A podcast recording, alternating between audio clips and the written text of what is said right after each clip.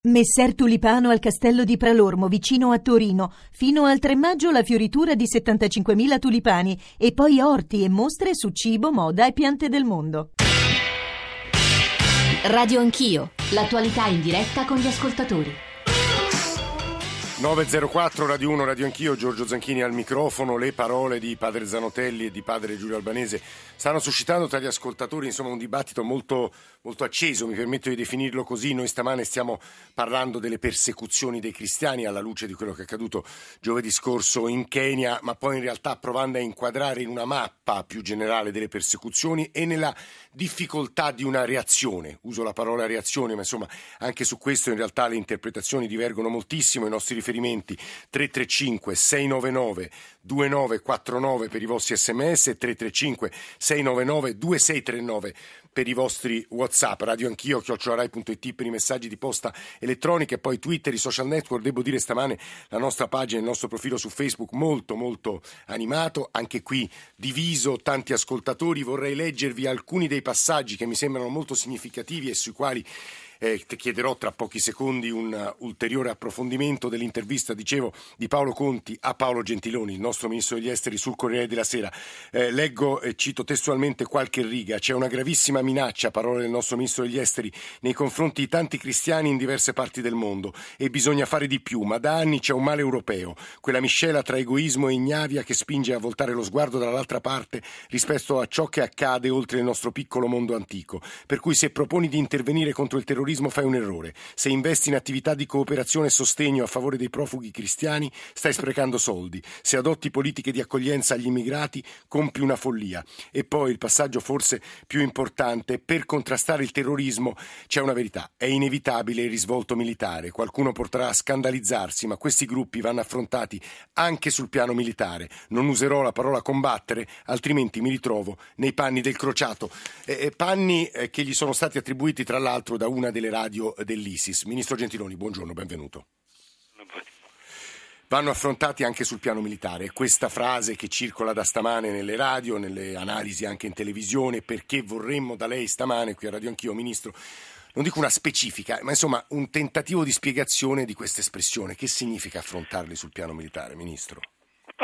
Naturalmente nell'ambito della contrasto a questo fenomeno terrorista che è sempre più allarmante o comunque sempre più diffuso eh, c'è anche l'opzione militare, l'opzione militare è un'opzione nella quale noi siamo già dentro perché già facciamo parte della coalizione eh, militare e, e, non solo militare anti-Daesh eh, che interviene in Siria e in Iraq.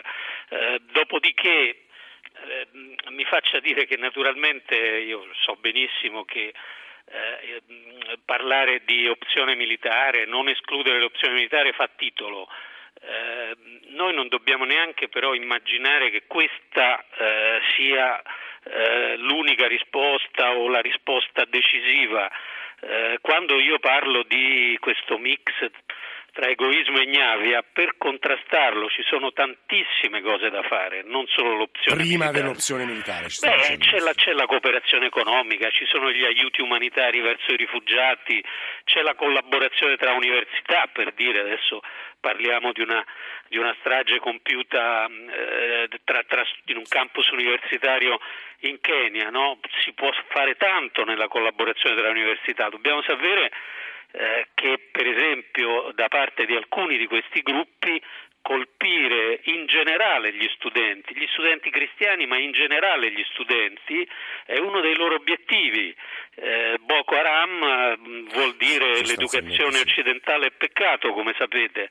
Quindi ci sono tante cose che dobbiamo fare di più e meglio eh, cercando di superare questo atteggiamento che dice prendiamo il bello del mondo attuale, eh, la comunicazione, i trasporti, eh, i vantaggi e il, il, il, non bello, i rischi eh, li teniamo fuori dalla porta chiudendoci a chiave. Ecco, questa cosa non è possibile, quindi eh, intervenire di fronte ehm, alla persecuzione dei cristiani, intervenire di fronte all'intolleranza contro tutte le minoranze religiose. Io ho incontrato in Iraq eh, diversi esponenti della comunità yazida, che è una eh, religione di, di, fede zoroastriana che è lì nelle zone del Kurdistan e che sono stati sterminati, quindi intervenire contro la persecuzione dei cristiani e a sostegno delle minoranze religiose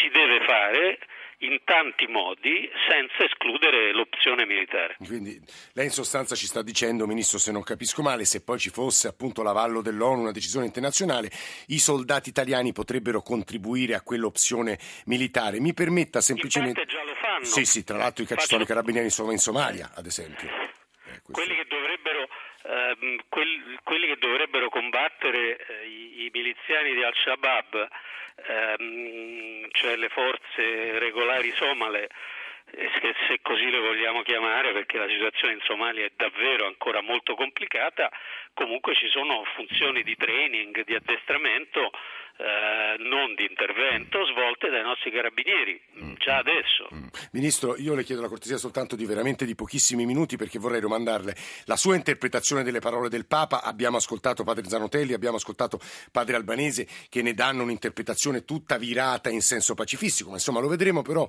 se a due minuti vorrei farle ascoltare la voce di Padre Albanese la voce di Norma da Genova che è una nostra ascoltatrice pacifista storica. Norma, buongiorno, benvenuta. Buongiorno, buongiorno grazie di avermi dato la possibilità di intervenire. Eh, la riflessione che vorrei proporre io è questa. Le guerre, la cosiddetta guerra al terrore è iniziata nel 2001, è stata iniziata dall'amministrazione Bush e continua finora con la partecipazione, io dico ahimè, italiana. Ha provocato, Era stata preceduta però dagli attentati dell'11 settembre, non, certo, non scordiamolo sì, certo, mai. Certo, ma sì. non, non, non, voglio, non voglio nascondere queste cose. Secondo un rapporto dei fisici internazionali per la prevenzione della guerra nucleare, che hanno ricevuto il premio Nobel nell'85, ha provocato la morte di 1.300.000 persone ma al di là del buonismo, della pietà verso queste persone vittime delle armi nostre, delle armi occidentali, non ha risolto il problema del terrorismo. Io stavo facendo una ricerca giusto ieri sera per l'ora in silenzio per la pace che facciamo ogni mercoledì, dalla quale grazie a voi abbiamo parlato più volte anche per radio. Io ho contato 33 attentati da parte dei cosiddetti altri, dopo che è iniziata la, la guerra di Bush e, ehm, poi a un certo punto ho smesso di contare sì. perché era veramente impossibile. Bin, eh, ehm, ci hanno raccontato che andavamo a fare la guerra per cercare Bin Laden.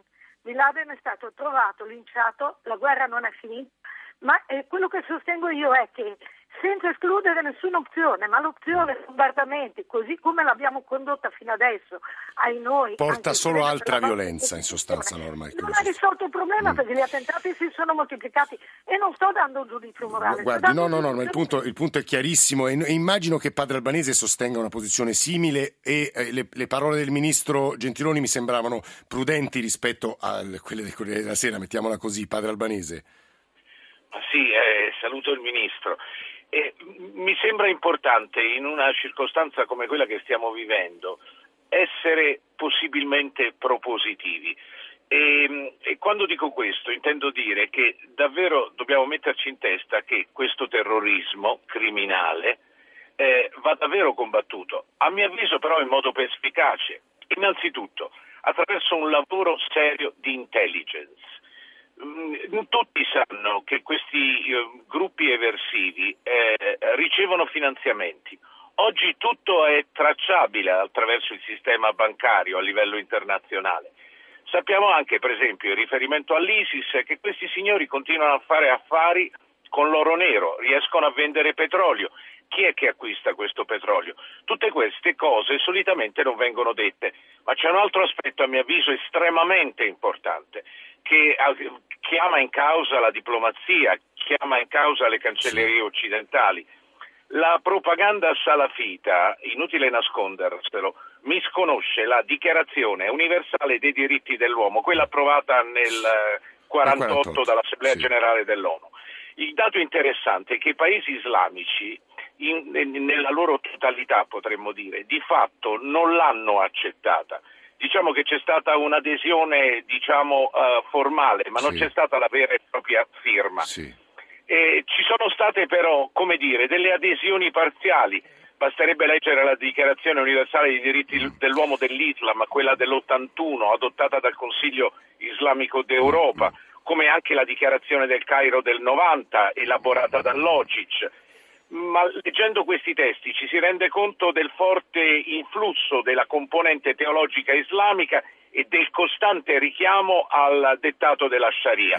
C'è stata solo la Carta araba dei diritti dell'uomo, quella del 94, e, e quindi, Albanese? in cui è possibile individuare una valenza giuridica in qualche modo più laica, attribuibile alla necessità di allinearsi sul piano formale nella misura del possibile a quelli che sono gli standard internazionali. Eh. Ma qual è il punto? E questo vorrei sottolinearlo. Prendendo in esame le carte islamiche sui diritti dell'uomo, sorge qualche dubbio sul fatto che esse possano essere considerate dal punto di vista giuridico documenti islamici di codificazione dei diritti umani. Eh. Nella maggior parte dei casi si tratta di carte con una forte connotazione declaratoria, sì. che non prevedono, ad esempio, l'istituzione di meccanismi di controllo effettivo sull'operato dei singoli eh, Stati. Eh. È qui che deve entrare, a mio avviso, in campo in modo perspicace la diplomazia occidentale. Qui si tratta di mettere questi signori un po' con le spalle al muro. Sa per quale motivo? Perché l'altro giorno il Gran Mufti eh, dell'Arabia, dell'Arabia Saudita, Sheikh Abdulaziz bin Abdullah, eh. ha dichiarato lo scorso 15 marzo che è necessario distruggere tutte le chiese presenti nella regione del Golfo e questo a seguito della decisione del governo coetiano di proibire l'edificazione di luoghi di culto cristiani sul proprio territorio. Io non ho sentito un politico occidentale condannare, condannare, questa presa di posizione da parte di questo leader religioso saudita. No, interessantissimo quanto ci ha appena raccontato è, La verità sì. qual è? Che purtroppo le nostre sono lacrime da coccodrillo, perché da una parte condanniamo il terrorismo e dall'altra non alziamo mai la voce con i, i cosiddetti stati del Golfo, in particolare Arabia Saudita e Qatar, che rappresentano che finanziano tra l'altro del terrorismo. Sì, che finanziano i terroristi. Ministro Gentiloni ha sentito due posizioni critiche o in parte critiche del nostro operato. Ministro.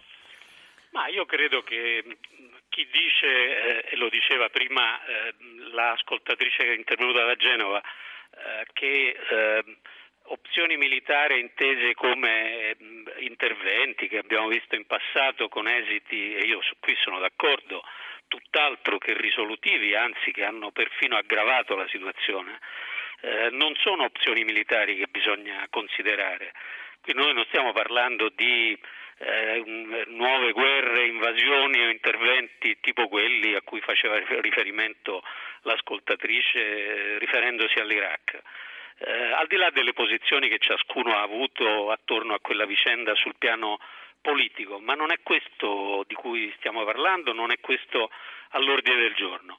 Eh, so benissimo che ci sono delle, degli interventi che hanno prodotto delle conseguenze molto negative, ci sono anche delle storie più positive, se pensiamo ad esempio, eh, adesso sono quasi vent'anni dal massacro di Srebrenica eh, che, eh sì. che, che, è del 95, ecco, in quella regione, la regione dei Balcani occidentali, ci sono stati conflitti, ci sono state anche forme di intervento eh, di coalizioni internazionali, eh, dopo 10-15 anni c'è una situazione, non dico eh, pacifica, ma comunque di grande cooperazione tra alcuni dei paesi coinvolti, di sviluppo economico, di mancanza di guerre. Mm. Quindi ci sono anche degli interventi che possono essere un contributo positivo.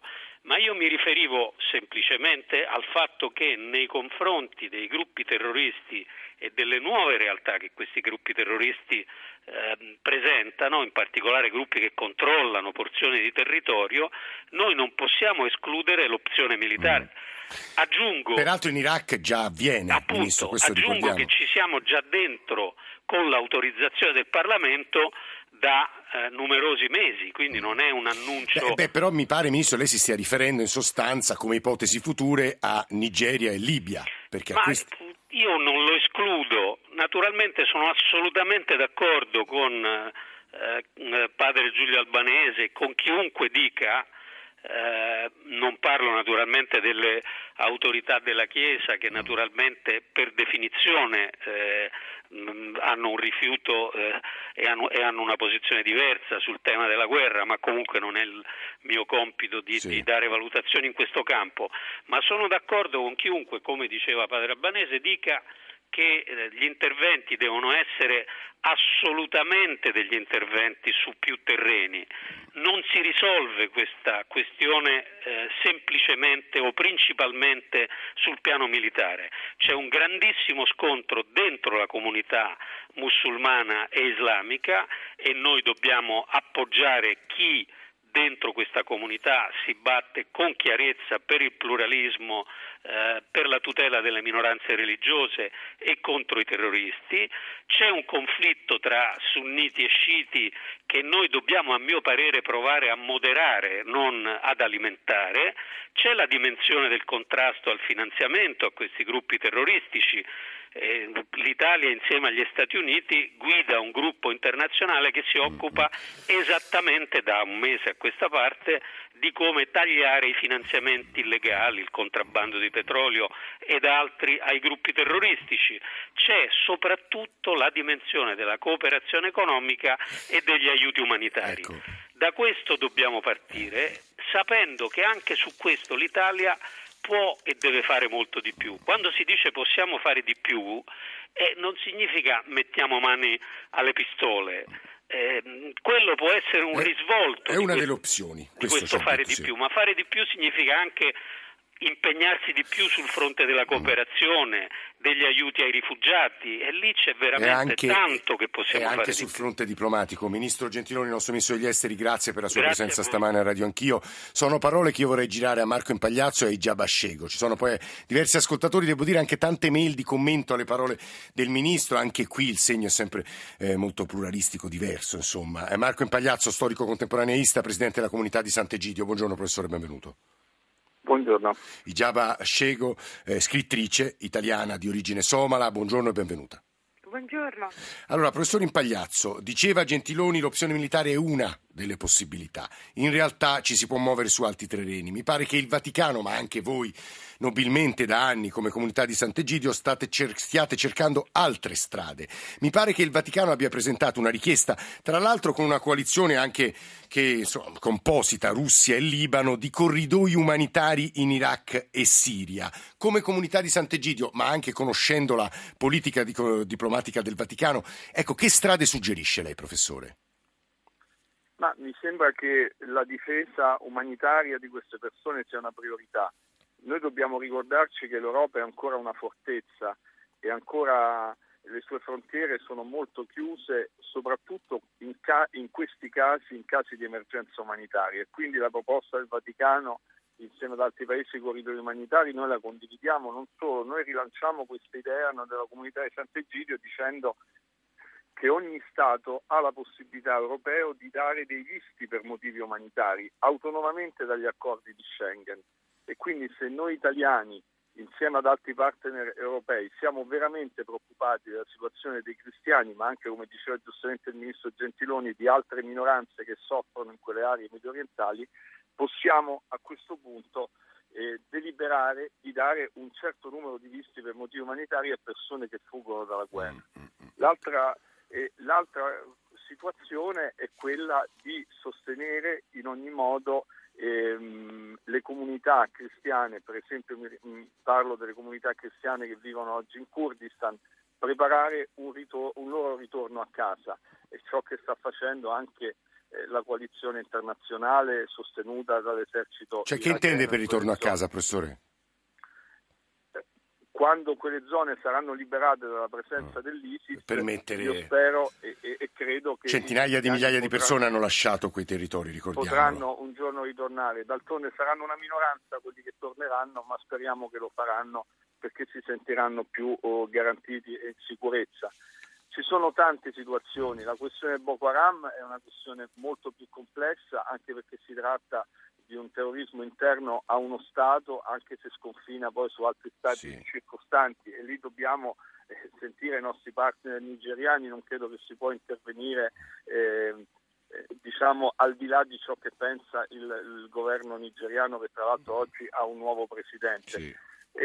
La situazione del mondo è complessa, ma noi della comunità di Sant'Egidio crediamo che soprattutto dobbiamo oltre che parlare, eh, agire. E oggi è il momento per l'Europa di agire, di aprire di più le sue frontiere a chi cerca un aiuto umanitario. E questa è l'altra strada in quel assieme di strumenti che evidenziava il ministro Gentiloni. Ijaba Shego, lo dicevo, scrittrice italiana di origine somala, musulmana, eh, padre albanese, già ci ha aiutato a capire quanto sia spesso faciloneria la nostra nel leggere quello che è accaduto in Kenya, lo sconfinamento, in realtà bisogna andare alla genesi di quei fatti, cioè alle origini e eh, anche a quello che accadde con le corti islamiche e, e soprattutto spiegare la nascita di Al-Shabaab. Non riusciremo a fare tutte queste cose con Ijaba Shego, però credo che una riflessione di una scrittrice sensibile che conosce così profondamente la Somalia in questa sede sia importante. Già Bascego.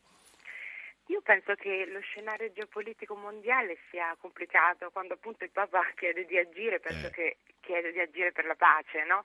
E chiudere il più possibile i vari fronti di guerra.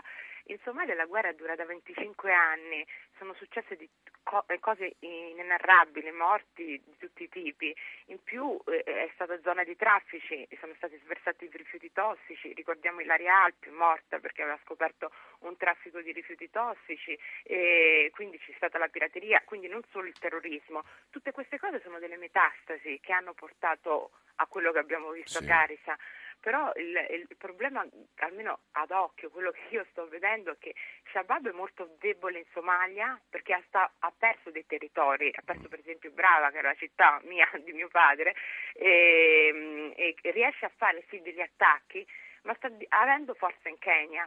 Quindi io quello che temo è che eh, è un gruppo che si sta rafforzando in Kenya, quindi forse sta nascendo un'altra branca in Kenya, questo dobbiamo un po' andarlo ad eh. indagare. Però quando io dico che lo scenario è complicato è che noi parliamo di gruppi eversivi e usiamo dei brand ISIS eh, o quanti altri Al-Qaeda sì. eccetera, però non andiamo a vedere chi sono queste persone. Per esempio in Iraq ehm, ISIS, molti di ISIS sono fatti da ex del partito Ba'ath di, eh, che erano funzionari del governo sì. di Saddam Hussein, che stavano con Saddam, quindi cioè ex socialisti, eh, ex socialisti che oggi hanno cambiato la camicia mm. e sono diventati fondamentalisti barbuti. Quindi il, lo scenario è complicatissimo, a Sirte, ISIS è fatto da moltissimi gheddafiani, quindi mm, io a volte ho proprio problemi a parlare solo di fondamentalismo, mm. penso anche che ci siano ragioni di potere, ragioni economiche. Sì, ragioni politico-economiche, tra l'altro i nostri ascoltatori lo sottolineano sempre, ragioni politico-economiche,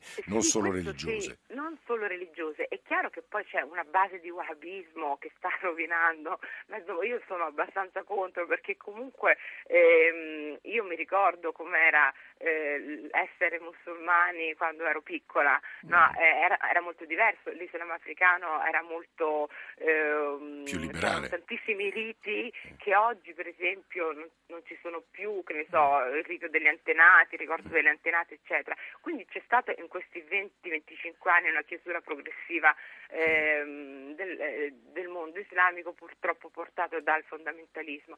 Però io non sottavaluterei le, le azioni economiche, le ragioni economiche. No, e poi penso che dobbiamo sì aiutare i rifugiati, perché i rifugiati, io penso tantissimi rifugiati somali che vivono qui in Italia in situazioni così precarie, che invece potrebbero essere, eh, potrebbero essere aiutati con corsi di formazione e potrebbero un giorno, quando appunto la Somalia si stabilizzerà, perché in realtà la Somalia non sta messa così male in questo momento storico. Potrebbero svolgere potrebbero una funzione ritornare. anche di... Esatto, ritornare che è poi un po' lo scopo che si pone la comunità internazionale. Noi abbiamo tempo per l'intervento di Marcello da Torino. Buongiorno, in un minuto se ci riesce Marcello. Eh, buongiorno, sì, allora sarò rapidissimo.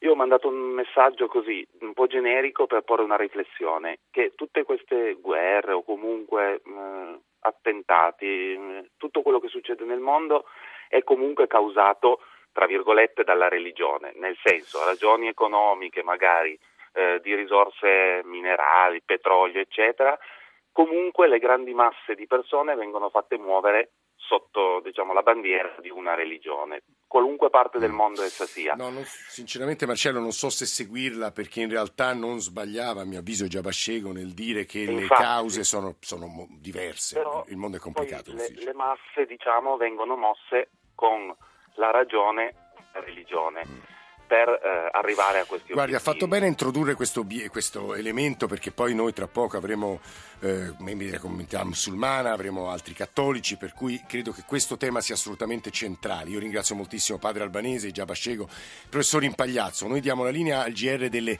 nove e mezza, ma resteremo su questo tema anche per la ricchezza dei contributi di voi ascoltatori. A tra poco.